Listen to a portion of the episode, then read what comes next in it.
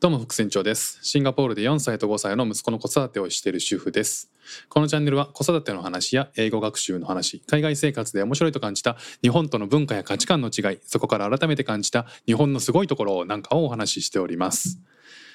えー息子がですね、えー地元のあのシンガポールの地元の、えー幼稚園に通ってるんですけど、まあ、そこのクラスメートっていうのが、まあ、日本人はいなくて、まあ、大体あのいろんな国にまたがってあの子供が所属してるんですよね。でスクールでは英語と中国語をメインに、まあ、習っているっていうか日常生活で使っているっていう感じなんですよ。で息子は家で帰ってきて英語モードの時は英語で喋ってくるしなんか中国語もすごくよくできるらしいんですよね。で先生曰く。であのこの配信でも昔いや以前あの息子にどんどん抜かされそうっていう英語の英語力がどんどん息子に抜かされそうって言ったのはもうあのまあ、はるか向こうの方でもう背中見えないみたいな状態で息子本当に喋れるっていうか聞き取れるわけですよ。であの喋ってるもうスピードが仮に話し始めるともうあんまついていけなくてまあそんなレベルなんですよね違いとしては。ただどのくらいの、えーあの語学力か単語力かっていうと、まあ、単語はあくまでこう日常会話程度しかできないんですけどもなんかこう言い回しが早かったり、えーまあ、知ってる語彙をこうつなげて表現するのはもうすぐできるし、えー先生が同じくそのぐらいの難易度の言葉で喋りかけたものに関してはしっかり反応するっていうことがもう4 5歳と6 4歳と5歳に、まあ、どちらもできてるっていうような状態らしくて、まあ、次男のね4歳の方はまだもうちょっとって感じでしょうけど、えー長男の方は、まあ、かなりそれができるようになってきてるっていう状態なんですけど果たしてあの子供たち同士で集まっている時にそれがどのくらいの会話として成立してるんだろうなっていうのが、まあ、前々から気になってはいたんですよね。で、えーと昨日昨日か一昨日昨日かな、えっと長男のクラスメートを家に呼んで、え2人クラスメートを呼んで、えーまあ、遊びに来てですね、まああのまあ、2時間ぐらい家で遊んでたんですよ。でその時に、えーまあ、うちのあの息子が持ってるおもちゃで遊ぶっていうことをしたんですけどまず一つ面白かったのはプラレールっていうね電車がえーうちにあるんですけどその電車で部屋中に線路を作って楽しむっていうことに最終的にはねめちゃくちゃ落ち着いて最初はなんかこうベイブレードやったりとかもともとの目的はベイブレードをそれぞれみんな持ってるのでそのベイブレードでみんなバトルするっていうことを、えー口実というか、まあ、その目的で集まったんですよ。なんだけどベイブレードってそれぞれ1個2個ぐらいしか持ち合わせてないのであの23回練習して誰が強い誰が弱いってのが決まったらもう勝敗そんなに変わらないので、まあ、あのそこ終わるんですよねその遊びが。でいろんなあの遊び道具で遊びながら最終的にあのその海外の友達も楽しく遊んでたのがプラレールだったんですよね。で、まあ、日本のその電車っていう電車のおもちゃってのはえーっとおそらく珍しいんでしょうね。なんかこれまでも結構来るお友達がみんなプラレールに夢中になるんですよ。だからあ世界共通っちゃ共通なのかなこう電車のおもちゃが楽しいっていうのは。であのそのプラレールでうちの息子がやってるのが一通り線路を組み組み立てるのは、まあ、まあかなりお手の物というか、まあ、上手になったんですよ。で時々、えー、と息子二人の息子がキャッキャキャッキャ言いながらやってるのが橋を作ってとにかく急な橋を作ってその上からプラレール登っ急斜面のプラレール登るかどうかみたいなものを作ったり登った後頂上から、えー急な坂道を落ちていくっていうのとかその線路からプラレールが落ちるっていう様子を楽しむみたいなことでキャッキャキャッキャ言ってるんですよね。でその海外のお友達2人が、まあ、長男がその長男がまあ、たまたま別のおもちゃで遊んでる時にプラレールで、えーそのお友達たちが遊んでたんですけど同じような遊びをしてるんですよね。なんかこう急斜面を作ってそこにプラレールが登るか登らないかでキャッキャ言ってるっていうだからこれ教えてもいないのに同じような遊びをするっていうのがあ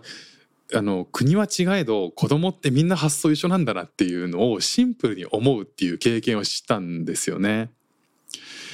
で他にもなんかこういうことってあってえっ、と紙飛行機一時期息子が紙飛行機を作るのにハマってたんですけど紙飛行機を作って息子があのスクールに持って行ってたあたりでなんか紙飛行機ブームが起きてそのスクールの中で。でいろんなクラスメート海外のクラスメート外国人のクラスメートが紙飛行機をやたら折ってるっていう状態があった時にあー楽しいって楽しく感じることって一緒なんだなっていうのを感じて、まあ、これまた、まあ、当たり前なんですけどね、まあ、大人になっていくにつれてだんだんこう趣味とか趣向っていうのが国ごとに違ってったりとかそんなものにどうやって興味持つのみたいなものがあると思うしなんかおもちゃも趣向の違うおもちゃができてくると思うんですよねだんだんと。なんだけどなんかその未就学児だからなのか、まあ、子供ならではなのかねなんかどこの世界で育っても楽しいと感じるところとか楽しくなるために工夫するその仕方とかがもう割とみんな一緒なんだなっていうのを、えー、感じてちょっと面白いなと思いました。であの話ちょっと戻るんですけどその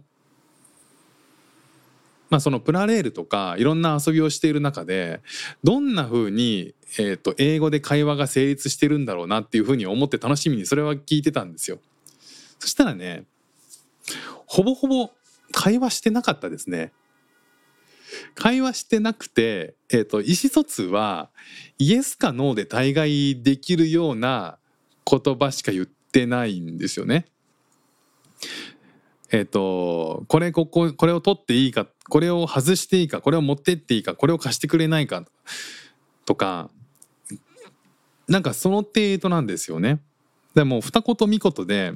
えー、会話できるぐらいのものしか喋らないんですよ。もう4歳とか 5, 5歳5歳ですけど。ででそそれでもなんか割と2時間みっちりキャッキャッキャッキャ言いながら楽しく遊んでるっていうところを見てあ先生が言ったことに対しては反応するし先生が積極的に英語で喋りかけてるけれども、まあ、それに対して反応はするし、えー、会話をするんだと思うんだけど友達同士ではまだそんなに、えー、会話をしてないんじゃないかなっていうのを思いました。なんか僕個人としての興味はどういうステップを踏んでその英語ができるようになっていくんだろうっていう子どもたちが英語をできるようになっていくんだろうっていうのをすごく興味があるんですけどネイティブじゃないっていう、まあ、うちの子に関してはねネイティブじゃないので第二言語として日本語の方が先にやってますからその分英語ってあの他のお父さんお母さんが英語の生活をしてる人に比べたら全然劣ってるんだと思うんですけど他の子たちもあ同じように、うん、他の子たちはむしろお父さんお母さんが英語もうちょっと話したりとかするしとはいえ一人はポーランド人で一人はブラジル人なので第二言語としての英語だと思うんですよね。まあ、そんな子たちがどうやって英語をこう身につけていくのかっていうのはすごく興味があってで今回5歳の子供たちってどのくらい英語喋ってるのかなと思ったらそうでもない子供たち同士では。でもスクールではおそらく英語できっちり、えー、と聞けて、あのー、表現できる、まあ、必要最低限の、えー、幼稚園の子で生活する上での言葉を表現できてるっていうことなんだと思うのできっとねやっぱり小学校に上がってからがそのコミュニケーションっていう意味では英語がもっとぐんと伸びる場所なんだろうな。今は今までっていうのは未就学児までっていうのはおそらくその慣れるっていうところ先生がバーッと喋ることに対して聞き聞くことができて聞き取ることができる。だけどよりなんかこうじあの長文を話したりとか、えっと、難しい言葉を使ったりっていうのは、まあ、難しいっていうかねあのより難易度の高い言葉を覚えて使うようになるっていうのは、まあ、小学校行こうってことなんでしょうね。だからなんか